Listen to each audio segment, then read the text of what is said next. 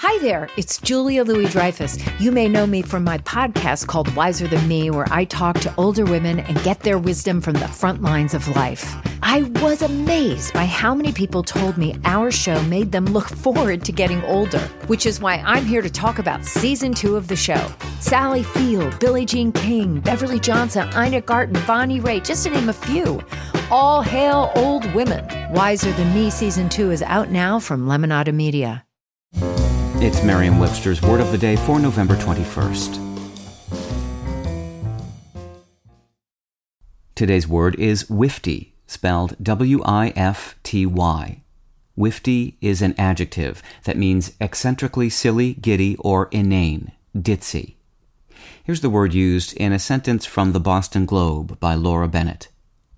He paints a tender and sensitive portrait of a modern day Don Quixote trapped in his own grand, wifty delusions.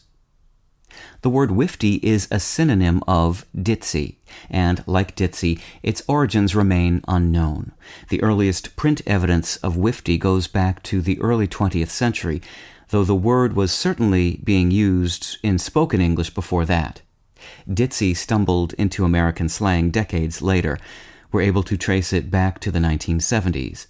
But dizzy, D I Z Z Y, which in its Old English origins meant foolish or stupid, has been used in a sense similar to ditzy or wifty since the 16th century. With your word of the day, I'm Peter Sokolowski.